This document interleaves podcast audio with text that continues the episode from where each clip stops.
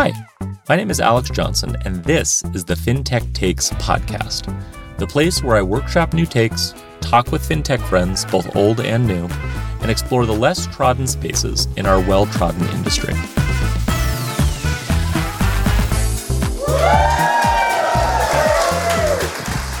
Yes, that's exactly the energy we're looking for.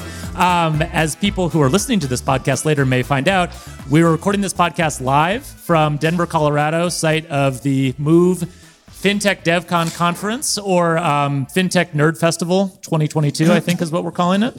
My name is Alex Johnson, and uh, we're very excited to uh, have some awesome guests for this podcast. Uh, sitting on my left is Adam uh, Naor. Did I get that right?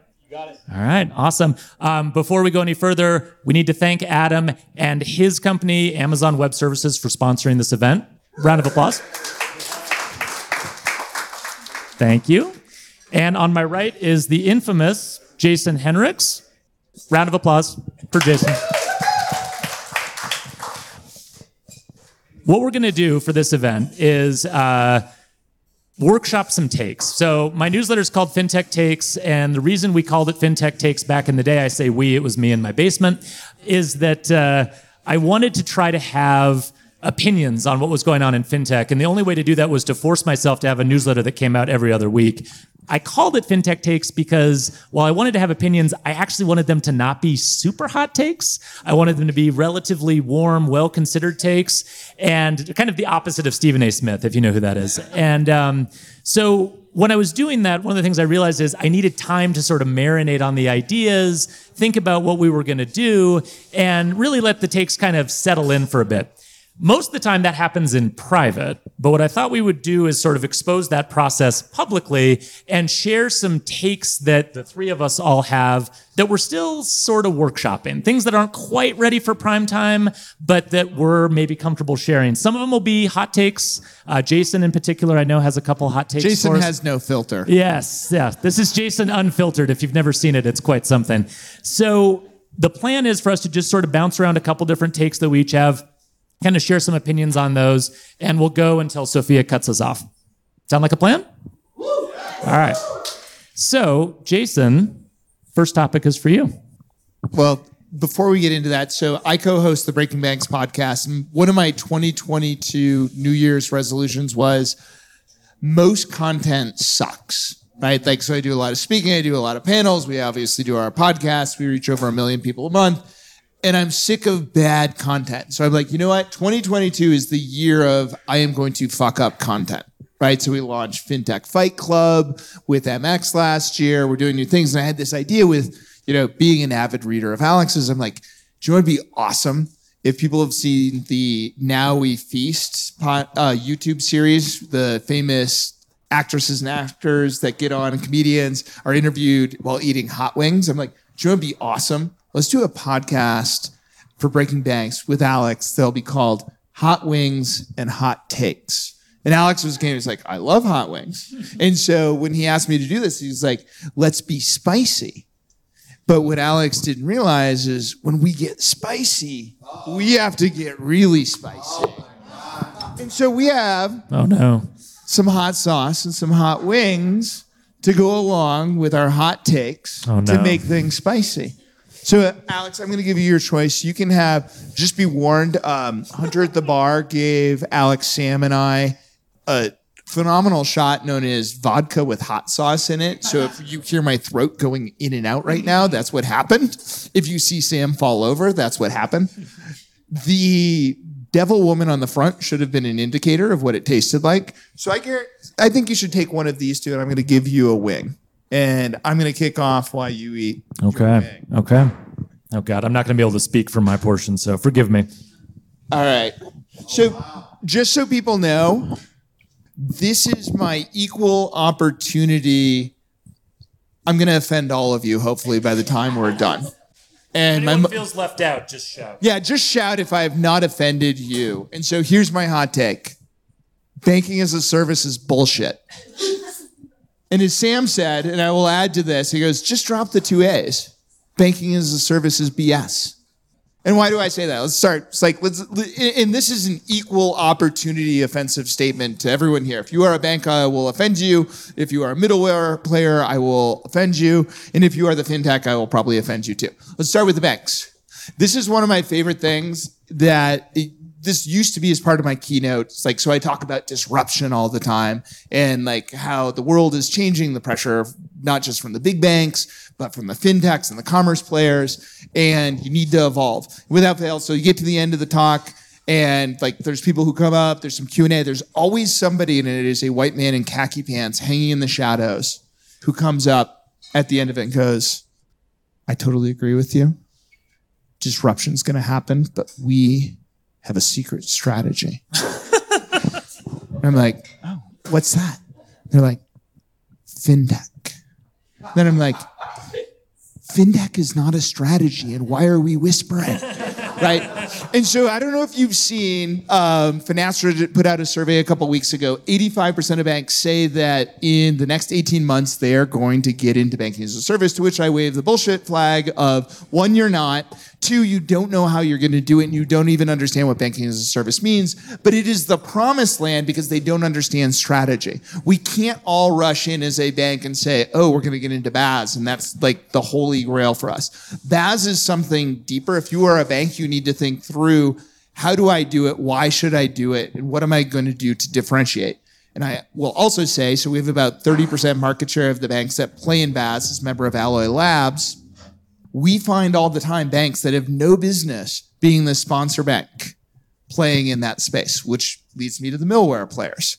Here's your problem. So if the first ones, they have a strategy problem, the middleware players, you have a responsibility problem, right? Who knows the Spider-Man meme? Like everyone's pointing at everyone. So the banks that have no business getting into this business are reliant, and these are my friends. So like, I'm sorry if and the units and you know like Syncteras of the world. Like I love like what they're trying to do, but there's an over reliance, and right now regulators are letting them kind of run a little free and clear. But that's going to change in the not too distant future, which we'll get into in a second on the fintechs right? And so there's an over responsibility on someone who is not actually the responsible party that you're going to see a massive compression on. So let's get to the fintech so I can offend them quickly and move on to the next party is you have a business model problem. You know, so man, woman, or however you identify cannot live on interchange alone, but that's how most of them are set up. And it's even worse when you have that middleware player in the middle of it because there's too many mouths to feed. And interchange isn't enough. And guess what? Interchange is about to go through massive compression, not just from regulation, but the fact that how often do you check out and you see Amazon Pay is there? And I think that's a direct result. If you go back to when Dodd Frank was passed, I was at MasterCard World Congress. The head of regulatory affairs stood up and goes, I'm sorry, we have failed you. The merchant lobby was too strong and they were able to compress interchange. And it was the actual I think it was Walmart's head of um, regulatory stood up and goes, uh, "Excuse me, we're here. You're supposed to represent us too." And you can say, "Well, but nothing changed." No, it has changed. Look at all of the alternative payment networks that are out there now. So interchange is going to compress your business model. This is Jason's religion when it comes to neobanks. The ratio of lifetime value to cost of acquisition you need to figure out, and this is, if you heard the diversity talk today, you need to be more than affinity. You need to figure out how do I either raise that LTV or massively drop that cost of acquisition. And for all of the neobanks out there that go, oh, our cost of acquisition is practically zero. I call bullshit. If you do KYC, if you send cards, if you have a marketing department, and if you bought a Super Bowl ad, your cost of acquisition is not zero. I'll quit now. I didn't see Woo! you eat anything spicy. You're not crying yet. This is incredibly spicy. That was the first thing I was going to say is the extra hot pepper sauce. Very, very spicy. Second of all, this is why I asked him to go first. So round of applause for Jason. That was a hell of a take. The only thing I would add to that is that I do think that to your point, I've sort of thought about the BaaS space, thinking kind of slightly longer term as really having kind of a supply and demand problem, right? And so right now, I think we're in the phase of banks, to your point, going, wow, banking as a service, this seems great. And you know, you look at like the the um, profitability metrics for banks that have been in banking as a service for a while, and they like break the dial, right, compared to most banks. So I get why it's really, really attractive, but you have a ton of banks that are rushing into the space and they're like, we're going to do BaaS. And you're like, well, that sounds great. I love BaaS. They're like, well, what do you think we should do? It's like, well, I probably wouldn't do debit cards and checking accounts because that's kind of taken. But honestly, like, you have to go figure that out. You can't just enter BaaS and think, well, you know, BaaS is our strategy. People will find us. You have to have a customer acquisition strategy. You have to have a technology strategy. You have to have a compliance strategy. Like, it's an entirely new business that you have to build that's completely different than the business you've been in completely different requires different skill set. If you're going to get into it you need to actually bring in i would say you need new compliance aml bsa people yeah because the, the ones the ones you have don't like to do a ton of work and like BaaS is a ton of work right? Ton of work and you can't offload it. This you is can. to the point too i love the players in the space but you can't offload right. You know to someone else and go it'll all be fine. It's right. not going to be fine. Right. No one you you see that happening right now and this is the the other thing that's affecting the sort of supply and demand uh, calculation at the moment is regulators are noticing BaaS right and talking about BaaS and putting scrutiny on BaaS and it's not going to slow down right? It's going to accelerate and i feel like this sort of slowdown we're seeing right now there's going to be a lot more fallout to come around you know, hey, what is your BaaS arrangement? How many, you know, if it's a regulator talking to a bank, how many of these fintechs that have come to you have you turned down? And can you show us which ones you've turned down? Can I build on that for a second? Please. So recently spoke to a bank and we were talking about it's they brought up they have 50 fintech partners that they are the issuing bank for. Whoa. And so not unsizable, That's right? Big, right? Yeah. Right. And they don't actually track any of the complaints that get filed on the BaaS. They're like, well, that's not our responsibility because we partner with X. So it's like, no, no, no. The regulator is going to come to you and say that is your responsibility. It's like a terrible answer for right. regulators. Just yeah. a terrible answer. Well, and as one of our banks is fond of saying, at some point, somebody's going to pee in the pool and we're all going to get wet. Yeah. Well, I think we have to leave that one there. That's perfect. So um, we'll we'll we'll stop on BaaS for the moment. Jason has obviously many more opinions, so find him after we're done recording. Um, second one, I'll do this one is um, my rant. I'll call it a rant. Um, tech people need to stop building for tech people. That's my rant. Thank you. Um, one person agrees. So um, here's how I've come to think about this, and it's it's based on a piece I just wrote on the personal financial management space. Right, PFM's been around forever, and if you look at all of the consumer surveys that have ever been done around adoption of PFM, one thing you'll notice that's really weird is that the total number of people that adopt any PFM solution, it tops out at about 15 to 20% of the target population. It's always 15 to 20%. Why? That's weird. Like, why would that be? We've been working on PFM for 15, 20 years. Why, why is it keep topping out at 15%? It's because we keep building PFM apps that fintech founders want, not PFM apps that the rest of the 85% of the general population it's the same thing with productivity apps, right? When you're in Silicon Valley, productivity apps are the best thing ever, and there's always a new one, and everyone's always rushing to the new one and trying it. Everyone in technology is an early adopter of technology. They love fiddling with technology. They love going in and adjusting the budget categories and doing all of that. And of course, I'll pay $10 a month. That's not a big deal. Like, that is a bad target market. And it's bad because it's so good, right? You build this new PFM app, people rush into the space, and you're like, wow, we've gotten to product market fit Everyone loves our product. They're willing to pay money. Look at how they rave about us when they do reviews. And then they try to cross the chasm and get to the other 85%, and it doesn't happen. It didn't happen with Mint.com. And looking at the next generation of PFM apps, the ones that are trying to replicate that same approach, but with a prettier UI, same problem. It's not going to happen. The other rant related to this that's going to get me in trouble with people who are fans of modern technology, I use Microsoft Outlook for my email client. I tried. I want you to know I tried. I really did try. When did Superman work? I, I, was going to use Superhuman. I was like so excited to use Superhuman. I saw that it was out there. I saw that some folks at my company were like allowing us to pay the price to use Superhuman. I was like, I'm going to do it. I'm going to try it. The onboarding was wonderful. It was white glove. And when I was being onboarded into Superhuman, the person asked me, Are you an inbox zero person? And I'm like, No, because my inbox is the opposite of inbox zero, it's inbox infinity. And I have an organizational system for my inbox infinity approach. It works for me. And she's like, Well, have you ever thought about being an inbox zero person? I'm like, No. And she's like, well, I think it might work for you. And what she was actually saying was, you will not like this product if you are not an inbox zero person. And I've noticed this in the PFM space, and I've noticed this now with Superhuman. A lot of these products are not only built for a specific person, but they are built around a philosophy, right? Again, use PFM as an example. You Need a Budget is a great app but it is built around a philosophy, right? It is a zero based budget philosophy. And if you adhere to that philosophy, if you are a part of that religion, it's the best app ever. If you're not, it is not going to work for you and it's going to scare you very deeply. So, my plea to everyone and lead to marriage counseling. Just that's right. Um, please, please, please, please, when you're building products and you're looking at how we can democratize access to financial services and we can solve for underbanked and underserved consumers, whenever there's like a choice that you have to make for a product, like do we do A or do we do B? And your instinct is A, choose B. Choose B every single time. Jason, I know you have thoughts on this. I mean, the budgeting part of it is resonates very deeply. When we did a lot of surveys at, in my Perk Street days, right? So we were one of the first challenger banks, and what we were going after is how do you bring high rewards to a debit card and reward people who want to spend responsibly?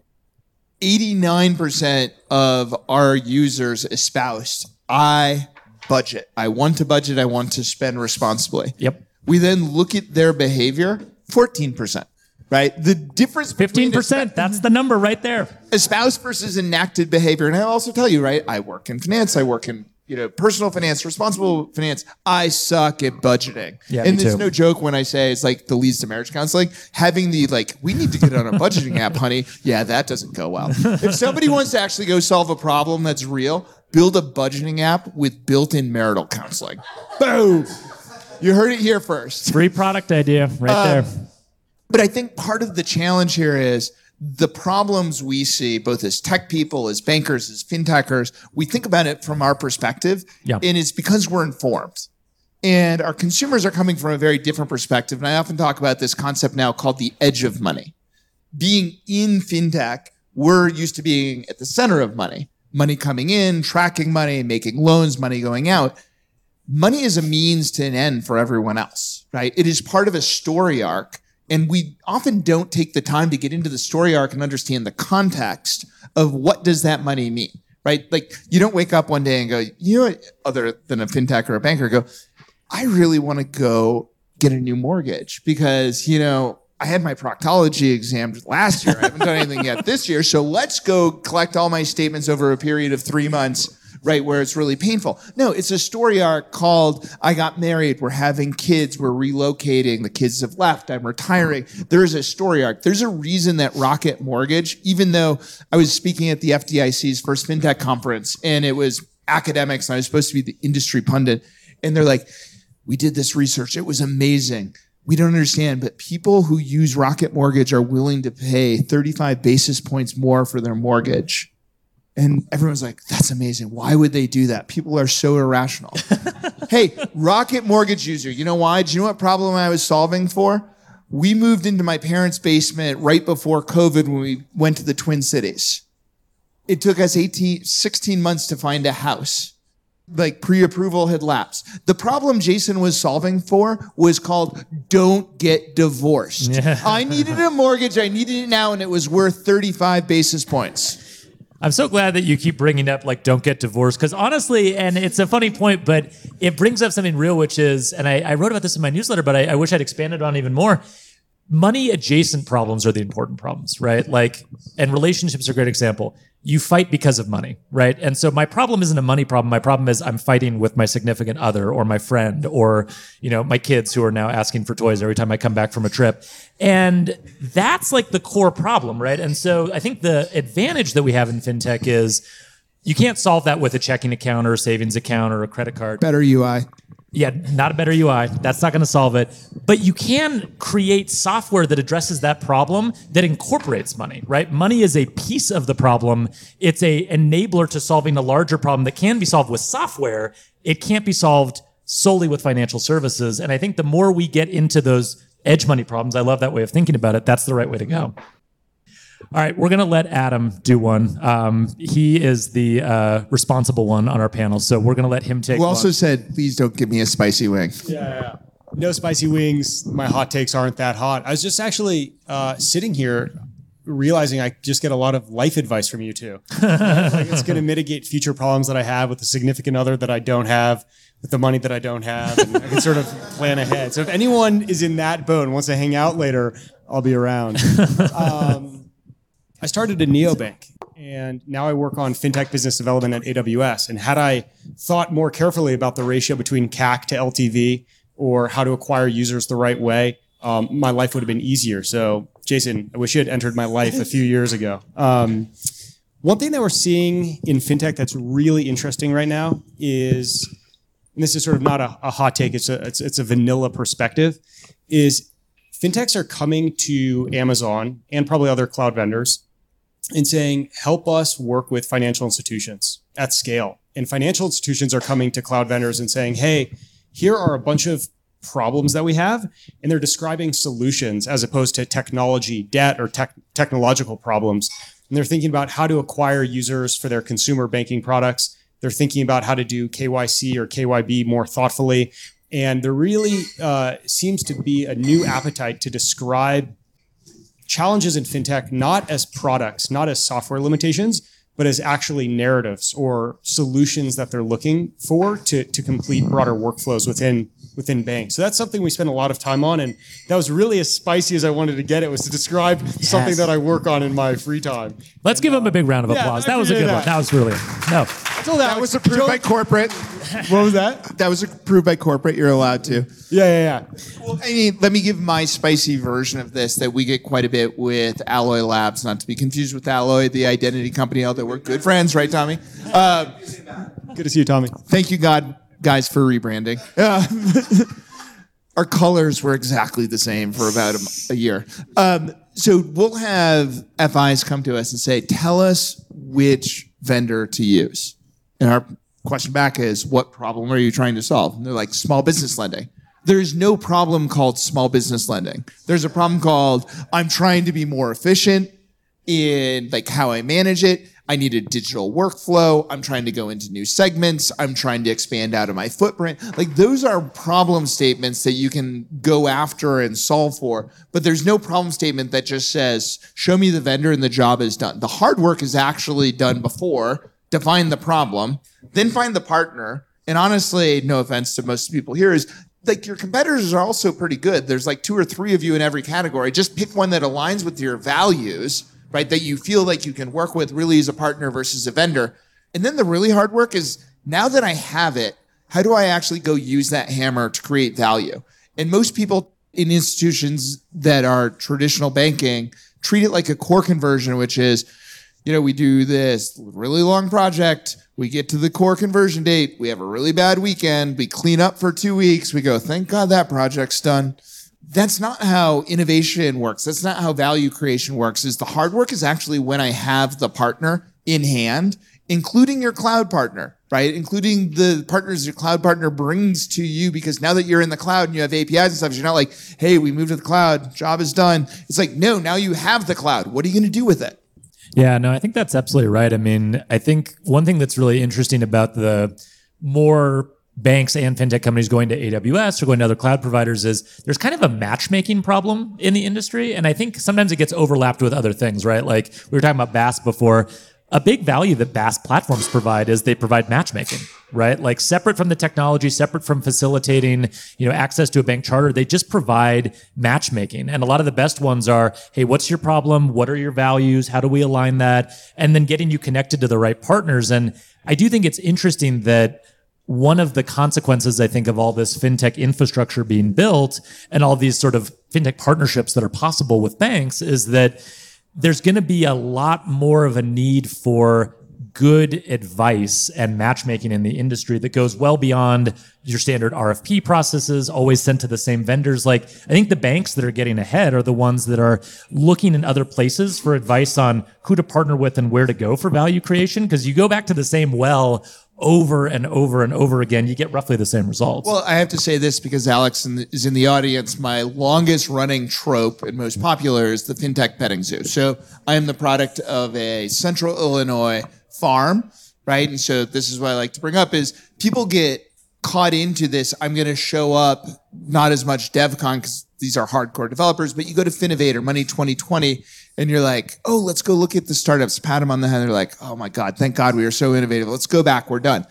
If you go to the FinTech petting zoo, it doesn't make you a farmer. That requires a lot of hard work of tilling the soil, of planting seeds. Some things are going to work out, some are not, but the harvest only comes from putting in the work to get it done. Going to the petting zoo does not solve your problem.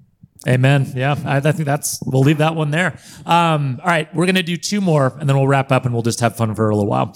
Jason, I'm gonna give you the next one. Um, I think you have another. Is it a rant?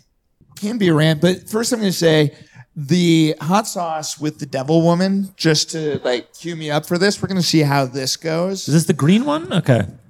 Jason, when you when you were speaking, Holy yeah, mother! Wow! All right, I'm ready. Prepare yourselves. All right. FinTech is not less regulated, right? So first, banks and traditional FIs in the room, you're a bunch of whiners. You just keep going. It's like, it's unfair. The fintechs can do whatever they want. No one comes down on them. And the fintechs are like, well, we're going to pursue this Uber strategy, which is once we reach scale, you know, the regulators will like deal with us. And who's familiar? Because I don't want to go over this if people are familiar, the whole Digit CFPB thing right now. Let's do it since podcast can't hear and I need to take a drink of beer. um, cheer if did the CFPB overreact in the fine that they gave Digit for their algorithm? Yes. Yes. Who thinks that they got just dues for what they did? Yeah. All right, so here's my take on it, and I never thought in my wildest dreams I'd be defending the CFPB on this. Yeah. But I also desen- Yeah, defended, popular I opinion. defended Zelle recently too. I'm like, what's what what's become of um, so here's the hot take: is fintechs are not less regulated. In fact, they should be more regulated. The problem is we've been lax in the interstitials between the regulator regulates the bank, the bank regulates them, and this is what I think went wrong with Digit is I love Digit. I love what they're trying to accomplish. The fact is they had 70,000 complaints about their algorithm moving money that caused an overdraft.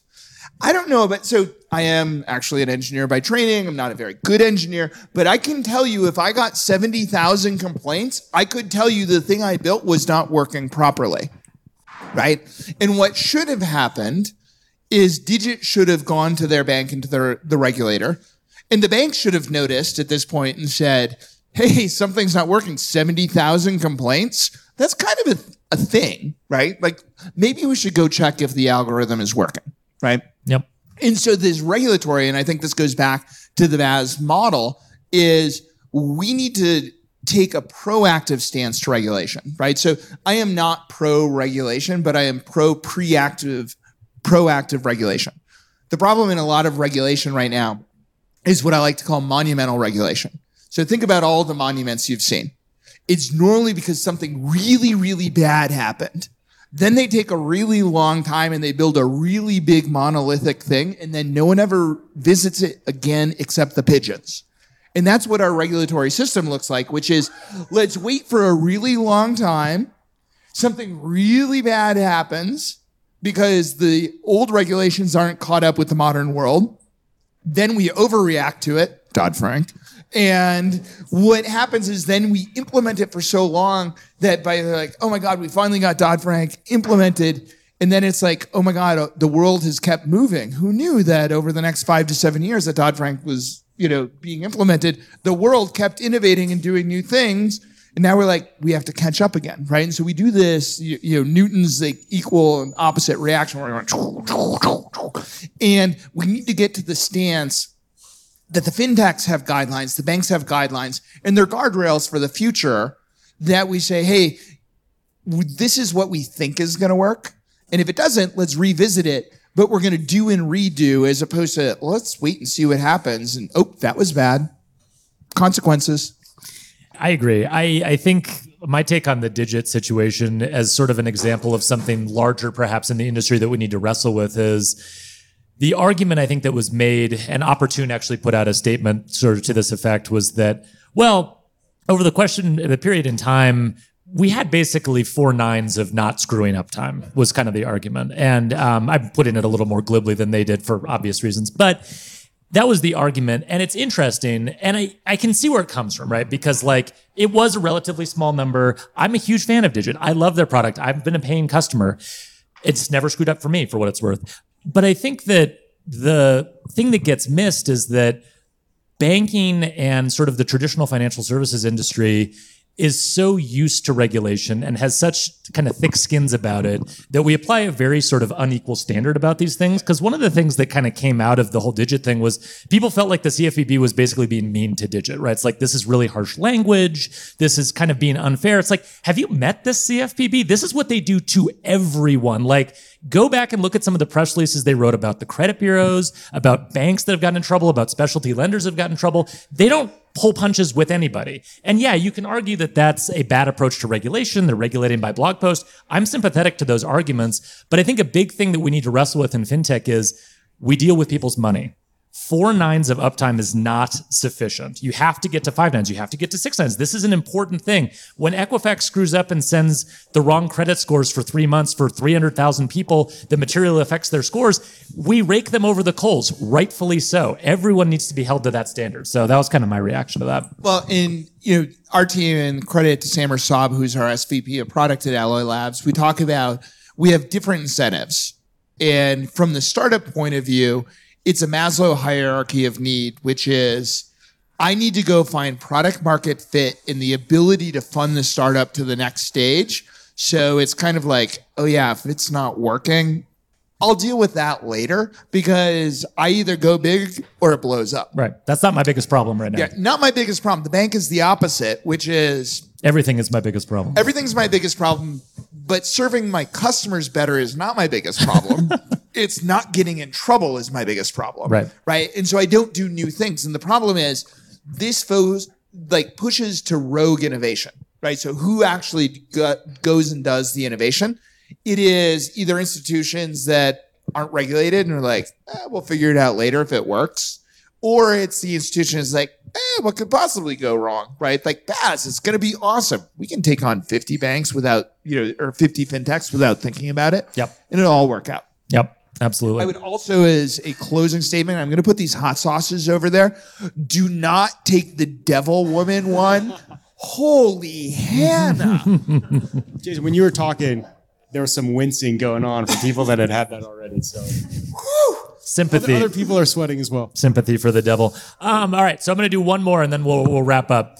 My final take rant. Want to workshop this a little bit. It's not the most original title. Lending is hard. Lending isn't hard. Getting paid back is hard. That's the trick, right? So this thank you for thank you for finishing the other half of the joke. That's the challenge, right? So the reason I bring this up is we are at a point, I believe, where suddenly everyone in fintech is going to become interested in lending. Those who haven't been doing lending will get into lending because it's a great way to make money. It is the only way in a lot of cases in retail banking to make money. So everyone's going to get into it. They're going to discover lending. This is going to be great. And I've seen this play a couple of times before. And the way it typically goes is, well, we're going to get into lending, we feel really good about the quality of our portfolio and we feel really good about the algorithm that we've built to do lending. But we have AI. A, mo- a moment of silence for, for that statement. and I, I have to tell those people that it's just not the way it works. I'm sure you have a clever AI. I'm sure you have good machine learning. I'm sure that you have a really smart underwriting algorithm. But lending fundamentally is a learning business. And everyone who starts in it goes through the same exact thing, which is they try things, they see how the initial cohorts perform, they take their lumps, they adjust. Sometimes your timing is good from a credit cycle perspective. Sometimes your timing is horrible from a credit cycle perspective. But no one, regardless of what cycle they start in, masters lending day one. It's a learning business. And the thing that concerns me about fintech companies getting into lending is I don't think we've been preparing the right way. And I'll cite two examples, which I've recently written about in my newsletter. One is credit builder products. I love credit builder products. I think they're fantastic. I think they address a critical need that young consumers, immigrants, uh, consumers that have been serving in the military, lots of different groups that are credit invisible have that banks have been very negligent in trying to solve. The problem, though, is that some credit builder products essentially hack into the credit bureaus, right? By allowing for consumers to make payments, but not really giving them the ability to default, right? It's kind of the uh, bike wearing the training wheels uh, analogy, right? You're not ever really going to fall because there's never really an option to fall. Well, guess what? That doesn't give you a good indication of who's actually willing to repay you. It doesn't. It helps those consumers build their credit scores.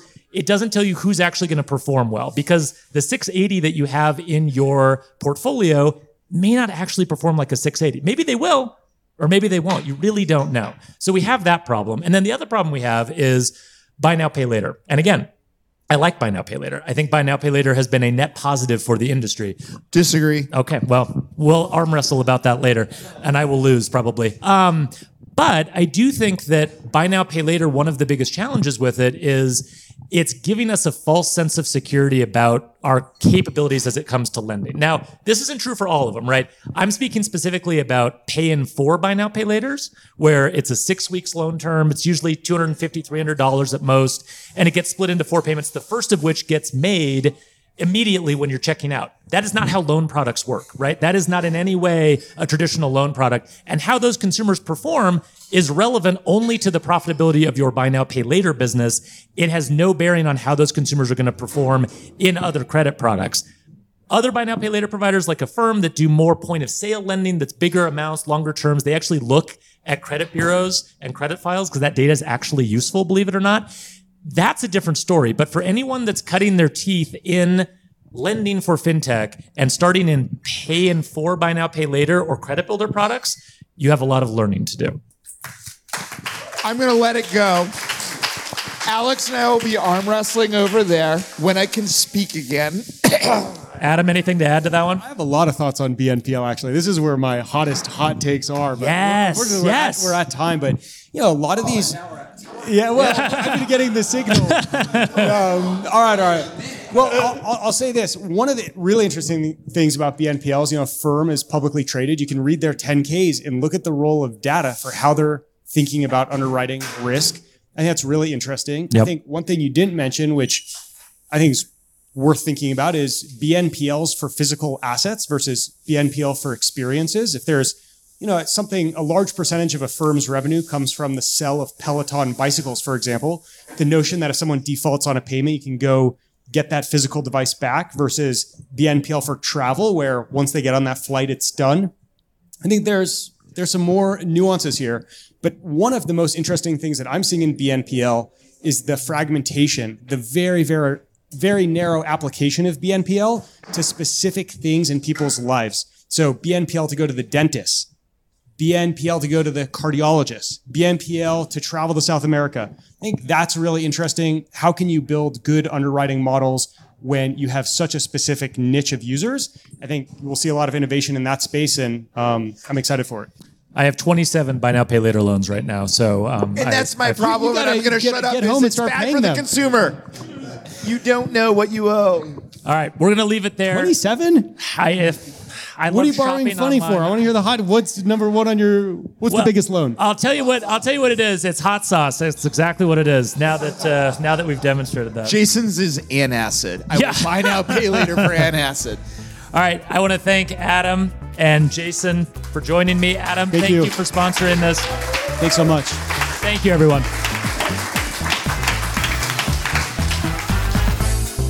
Thanks for listening to this episode of FinTech Takes. If you want to hear even more insights into the past, present, and future of fintech, be sure to check out the FinTech Factor, the podcast series where I try to figure out how fintech companies can build sustainable differentiation in this golden age of fintech infrastructure.